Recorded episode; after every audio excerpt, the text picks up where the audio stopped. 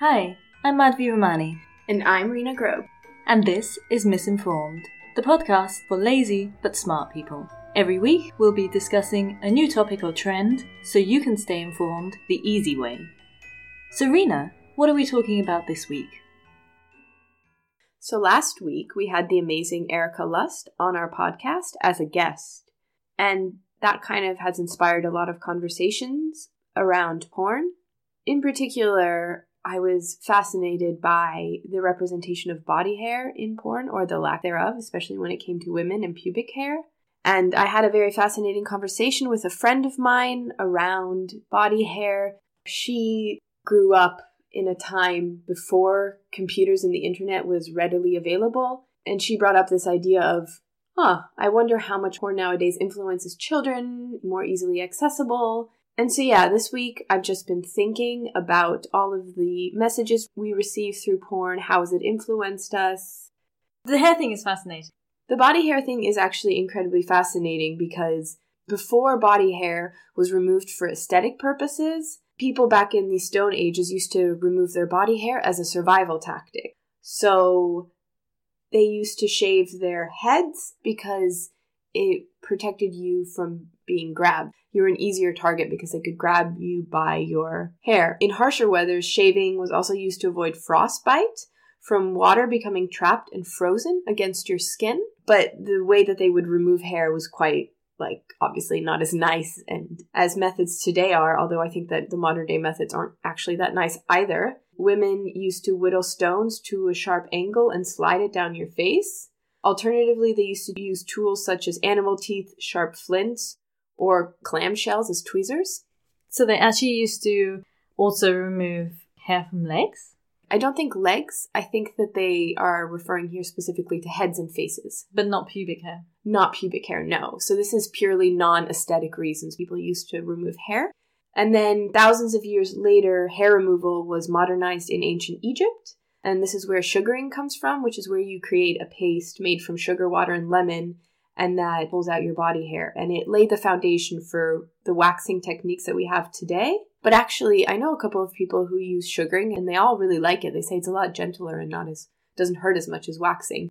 I have never sugared nor have I waxed, so I actually have no opinion on either. But that's kind of fascinating. And yeah, and in ancient Egypt, body hair, especially pubic hair, was a symbol of being uncivilized, of being depicted as dirty and as unhygienic.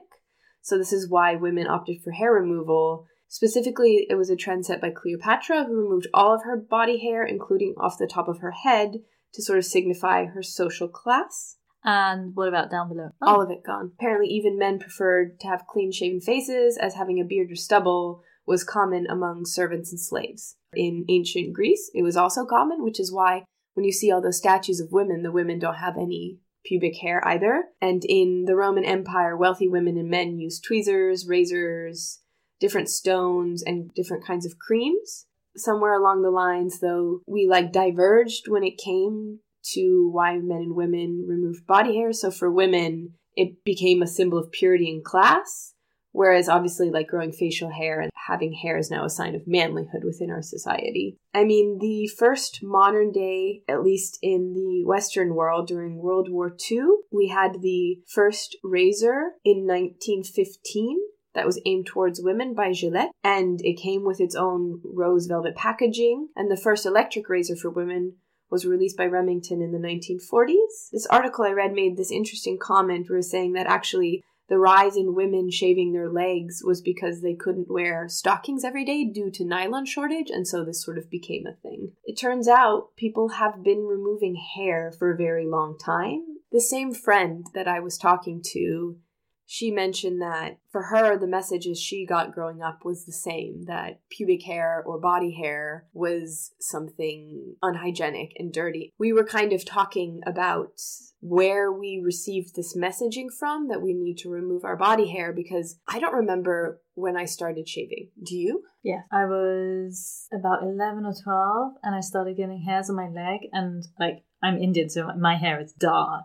and it just needed to go because I used to wear skirts to school, the school uniform. Yeah, I just, I think I got my dad's razor from the bathroom and I just did it and it felt so nice. I remember it was just so nice and so smooth. My first hair removal experiences were all, always just really nice because it just felt really beautiful afterwards. Although I do think, going back to porn, I do think that the reason why, or a lot of why, women's pubic hair is removed is really a cultural thing because it's to do with the infantilization of women, which is also why, like, I really won't do it because I don't want to be seen as a little girl. I also cut off the stupid fucking bows they put on knickers and underwear, like we're little children. And I was watching this documentary, which is on Netflix, Hot Girls Wanted. It's the documentary film from 2015 and there are all these 18 year olds as soon as they turn 18 they just start working in porn and they last for about maybe three months maximum or something because there's such market for young girls virgins chase girls. Actually teen is the number one searched for term when it comes to porn. Kind of disgusting. And yes so the shaved pubic hair really feeds into that.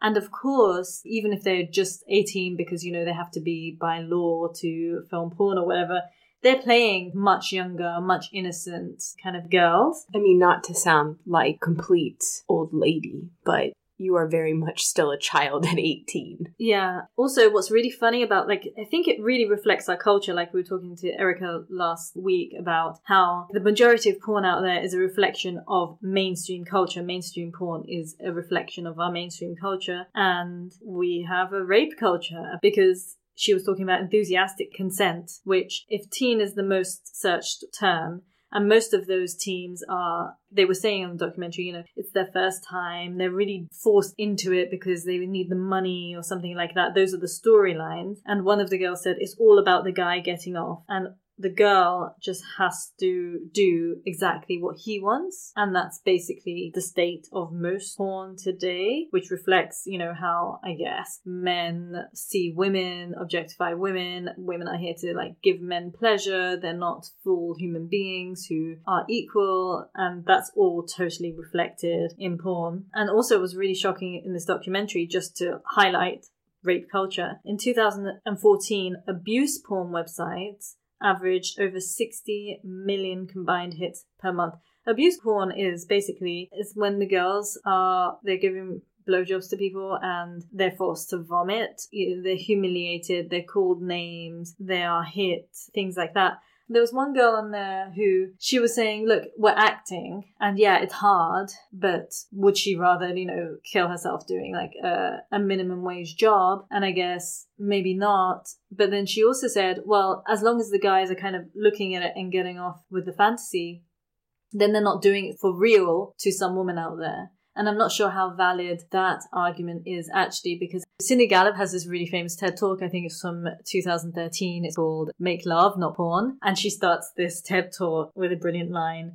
She says, I date younger men. I have sex with younger men. She likes younger men. And she noticed the trend because Cindy Gallop is quite a bit older recently that young men were doing things like they were getting a bit rough. Because she's a confident woman, she just told them, well, no, I do not want you coming on my face. And she has the absolute confidence to do that because she's Cindy Gallop. But it really worried her that these men were taking these ideas, in her opinion, and I think she's right, like from looking at all this really violent porn online and they thought that that was what was needed. And last week we were talking again with Erika Lust where she was just saying, well, it's really important to just know this is porn, this is like misogynistic, this is like a fantasy, and this is not how you really treat women.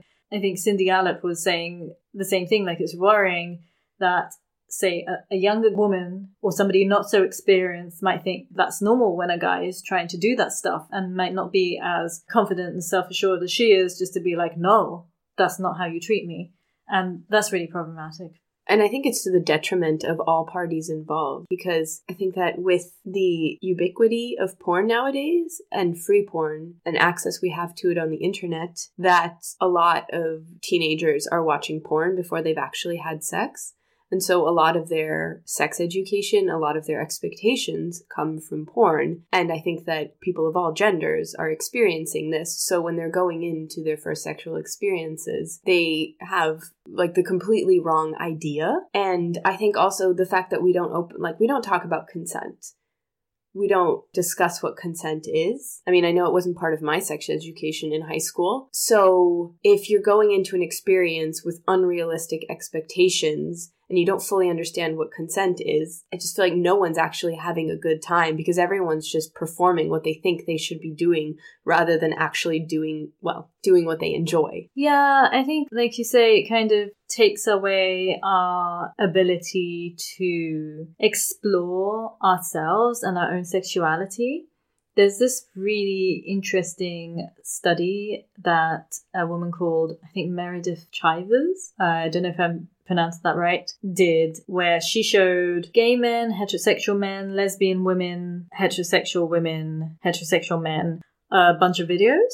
And the videos were kind of varied. So, like, it, there was one of like a heterosexual couple making love, gay couple making love, man strolling down the street, woman exercising, baboons doing it. And then she measured them in terms of like she asked them for their subjective arousal. And then she also like hooked them up and their genitals up to a bunch of fancy scientific equipment. It was really interesting what she found because she found that like say for example heterosexual men mostly said what turned them on was the heterosexual couple making love and the lesbian couple making love but not the gay men and not the baboons. And then they were in line, their genitals and their minds were in line. But actually, when they did the same to women, the women, it was like two different surveys going on because what the women said, they said the heterosexual men turned them on and the baboons didn't turn them on at all. However, their genitals had a completely different story. So they were turned on First of all, they were turned on by the, the baboons, women. They were also turned on by the lesbians, also by the gays, also by, also by like everything. And it was just so confusing. And I think because women are forced to just play these roles in male fantasies, like, you know, a lot of porn is about the male fantasy, which is why I guess it's important to have all different types of all different people just exploring and making porn about their own sexuality too. Most of it is male gazy. And I think a lot of women's sort of sexuality and their exploring I mean, it could be so wide. We don't know what our potential is in terms of eroticism and sexuality, but we've been so prescribed all our entire lives just to be a certain way or be expected to be a certain way. And that's why also I think a lot of people, a lot of us feel very embarrassed about what turns us on, what doesn't turn us on. Like a lot of women rape fantasies turn them on.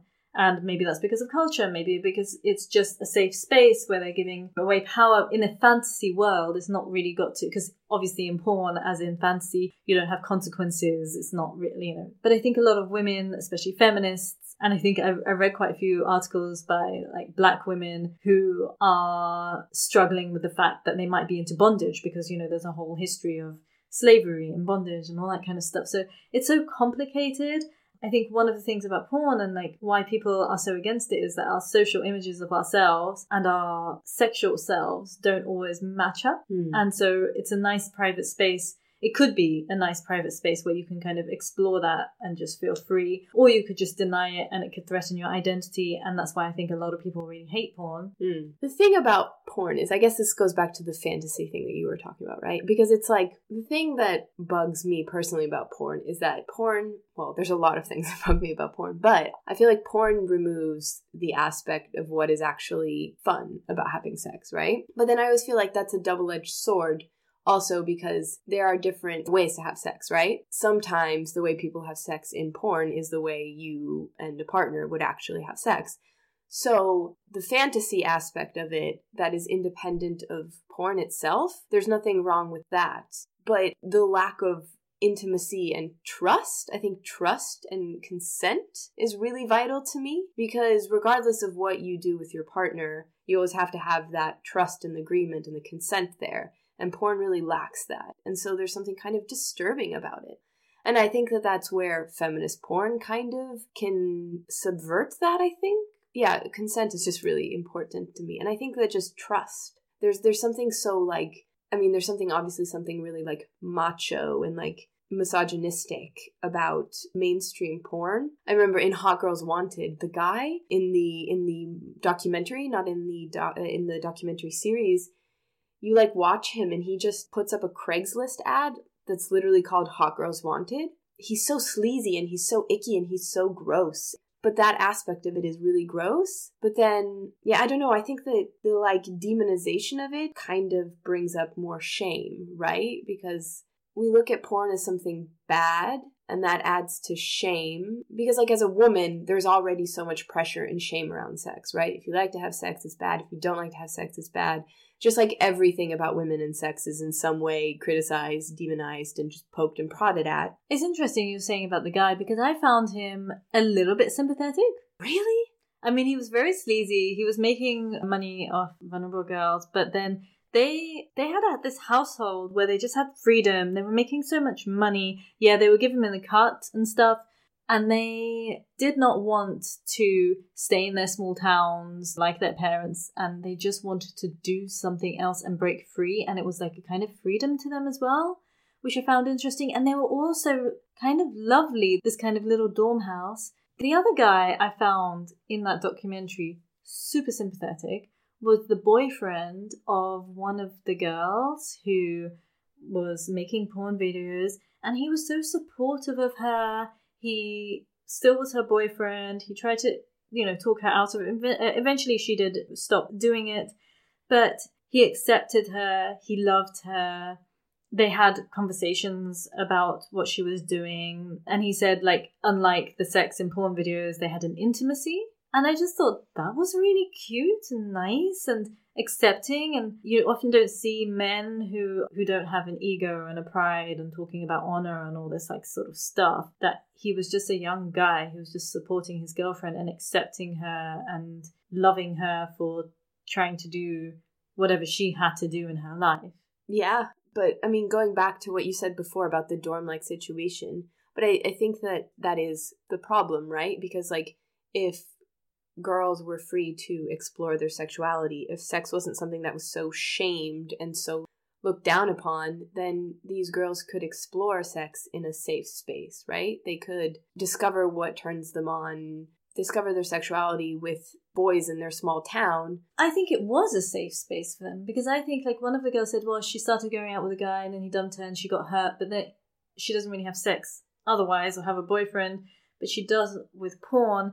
It was some of the scenes, some of the things that that some of the girls did were like kind of horrific, but they were also like, I'm gonna do it anyway. I might as well get paid for it. So I did see it as like they were claiming ownership of their sexuality, maybe because they were denied that anyway. Like it is a reaction to something for sure. I feel like they saw something or they were like, listen, I'm going to be sexualized anyway. I might as well get paid for it. I might as well have my freedom. I might as well decide what I'm going to do. And they, a lot of the times, as well as, you know, them being treated uh, like some terrible scenes, which were just like, no. They were also like, yeah, that guy was so nice, or it worked out well, or they were enjoying themselves too. I don't think it's so. It, it didn't come across as so black and white to me. I don't know. Mm. And they, hmm. they had these bonds and these friendships, and they just maybe they really needed to to have that experience. Totally, I guess. No, it's just it's just that I just keep thinking like if our society wasn't so fucked up, then the girls wouldn't have to explore this facet of themselves in this way. In no way shaming the girls, like always 100% gonna support and be on their team always, but I just I don't know, it it I maybe this is like revealing something kind of puritanical about me but it just feels i don't know it feels like a weird violation of something that is so private in like an unsafe way. I think that probably says more about me than it does about why do you think it's unsafe though? I mean actually to be fair it was a little bit unsafe because they don't use condoms and that wasn't great but oh yeah that's why they're in florida. In the documentary they talk about this is that porn industry used to be in california and then california made it a law that you cannot have you cannot shoot porn without I think it was condoms and so the entire porn industry like moved to Florida because Florida is the world's most bizarre place apart from Manila. We'll talk about Manila on our episode on QAnon which is coming soon. But yes, a lot of weird people in Manila and Florida. So be careful when you're choosing your holiday destinations people. Yeah. We should add that the bizarre people in Manila are not actually people from the Philippines. No. it's the people from Florida who moved to Manila, probably. The weirdest people from Florida moved to Manila. Anyway, getting back to. Because the thing is, Serena, if we saw like a dorm full of, say, gymnasts, and they went to this thing and they were practicing gymnastics every day, you know, to compete in the Olympics or whatever, would you would you have that same reaction where you would think that it was unsafe or something like that? No. But I think that the reason why I perceive it as unsafe has nothing to do with this idea of a bunch of young girls living together and acting their sexuality freely. I think I perceive it as unsafe because there's a certain amount of naivete to these girls where I don't think that they fully understand the long term ramifications of what's happening to them. And again, this is just my opinion, right? Like, they could 100% disagree with me. And if they say, actually, that's not the case, then totally believe them, right? Like, I'm projecting onto them. But unsafe in the sense of, like, I feel, I don't know, I. I just think back to like what I was like when I was 18 and some of the silly stuff I did when I was 18 because I didn't fully understand the way the world worked. I didn't fully understand who I was. I didn't like I didn't know much. And I feel like I felt empowered or I felt like I was doing smart and good things that now, many years later, I'm like, that was not even a little bit the case. And yes, of course, I'm projecting onto these girls because, you know, maybe in 10, 20 years, they're going to be like, no, I still feel the same way about it. Yeah, no, and I think maybe they, they will have those thoughts. I would probably agree with you that you know they they do have to process stuff i'm just saying that they they obviously somehow needed to do it i think that's what i what i'm hung up on and like if we didn't push girls into such a category then maybe they would have other outlets for exploring this facets of themselves that wasn't this. Yeah, where they weren't being exploited for, you know, their youth. They have three months in the business. They and then they have to move into like more fetishy things apparently because they don't actually last that long. But yeah, I think as women we do sometimes feel so like our sexuality is denied to us. And I can see that they are just going for it because they want to claim that. Like whether it's safe or good psychologically for them in the long term or there's a different question. But i can see what they're trying to do and what it also brings them or how they in that moment you know what i mean? Like why they're doing it i think it's a reaction to society and not being able to claim their sexuality or having the freedom to explore it like you say that they then the space that's available to them to do it is the porn space in miami right i understand that what you're saying and you put it so much articulate. I feel like I would feel completely different about it. Let's say an 18 or 19 year old girl decided that she wanted to go into porn and then just to reference back to our last episode if she decided that she was going to make a porn film with Erika Lust where it was a female set a female director it was focused on female pleasure it was you know there weren't sleazy men who were treating a woman like an object like, if it was actually a safe space for women to explore their sexuality and their fantasies, I feel like I would feel completely different about it. But I don't know, I feel like you're 18 years old. I mean, I've said all of this before, but then you're going onto the set where you're used and objectified in that way. And, like, I don't know. No, um, it's it's very interesting because I watched a, a documentary. I think the first documentary I ever watched about porn was the Annabelle Chong story. So Annabelle Chong was a porn actress who became famous for an adult film that was promoted as the world's biggest gangbang. And the film is kind of a documentary when she's preparing for this big, big, big gangbang, basically, where she has sex with many, many, many men. The documentary film starts before the gangbang and it culminates at the, the gangbang and then shows a little bit after.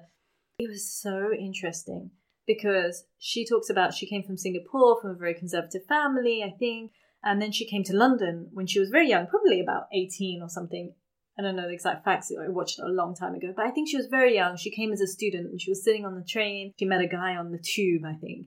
And, you know, they hit off and he asked her if she wanted to go back to his place. And because she was like, I'm in London, I'm free, I'm like a young woman, she felt empowered She said yes, which of course many of us do at any point, and it's great.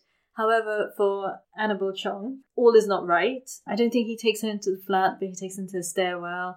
They kind of had sex there, and then she's still like, okay, because like you said, consent is also you know you're in a situation what do you do? How do you feel? What, what are your ideas of what you should be doing? All of this sort of stuff. Like it's very complicated this documentary and how she was feeling. But anyway so she has sex with him and then some of his friends come around. And at some point it becomes clear that he's just called like a lot of men are coming and basically she is gang rape and then what she wants to do is she really wants to have this gangbang where she has sex with a lot of people and she's initiating it and it's classic psychological thing where you try and recreate a trauma in order to be in control of it. And in the end, she did this in 1995. She was only 22 years old. She had sex with about 251 men over the course of 10 hours, which at the time was the largest number ever in a pornographic film. She said actually, in her words, she said that she was motivated to do the film as a desire to challenge gender roles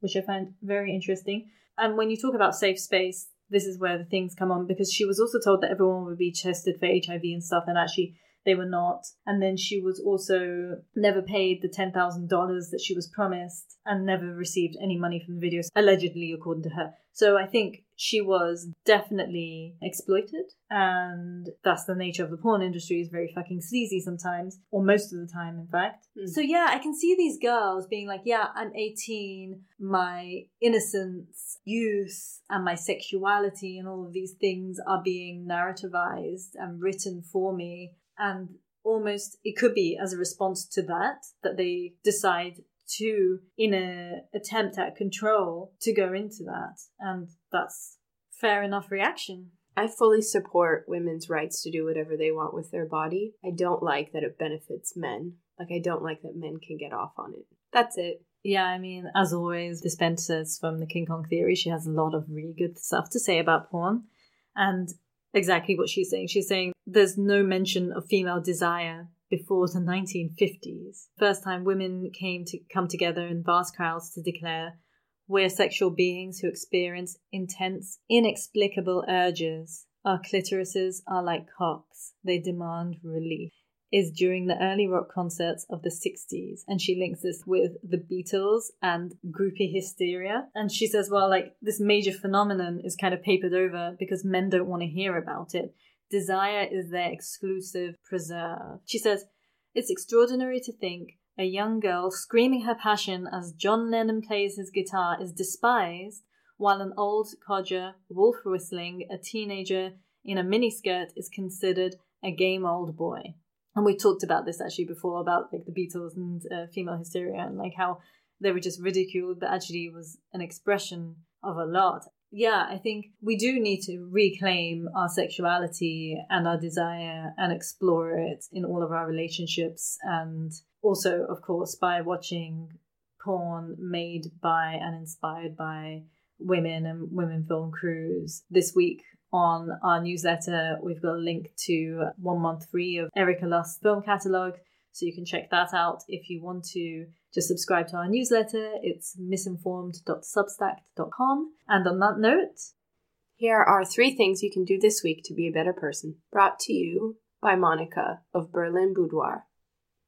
Hi, my name is Monica from Berlin Boudoir.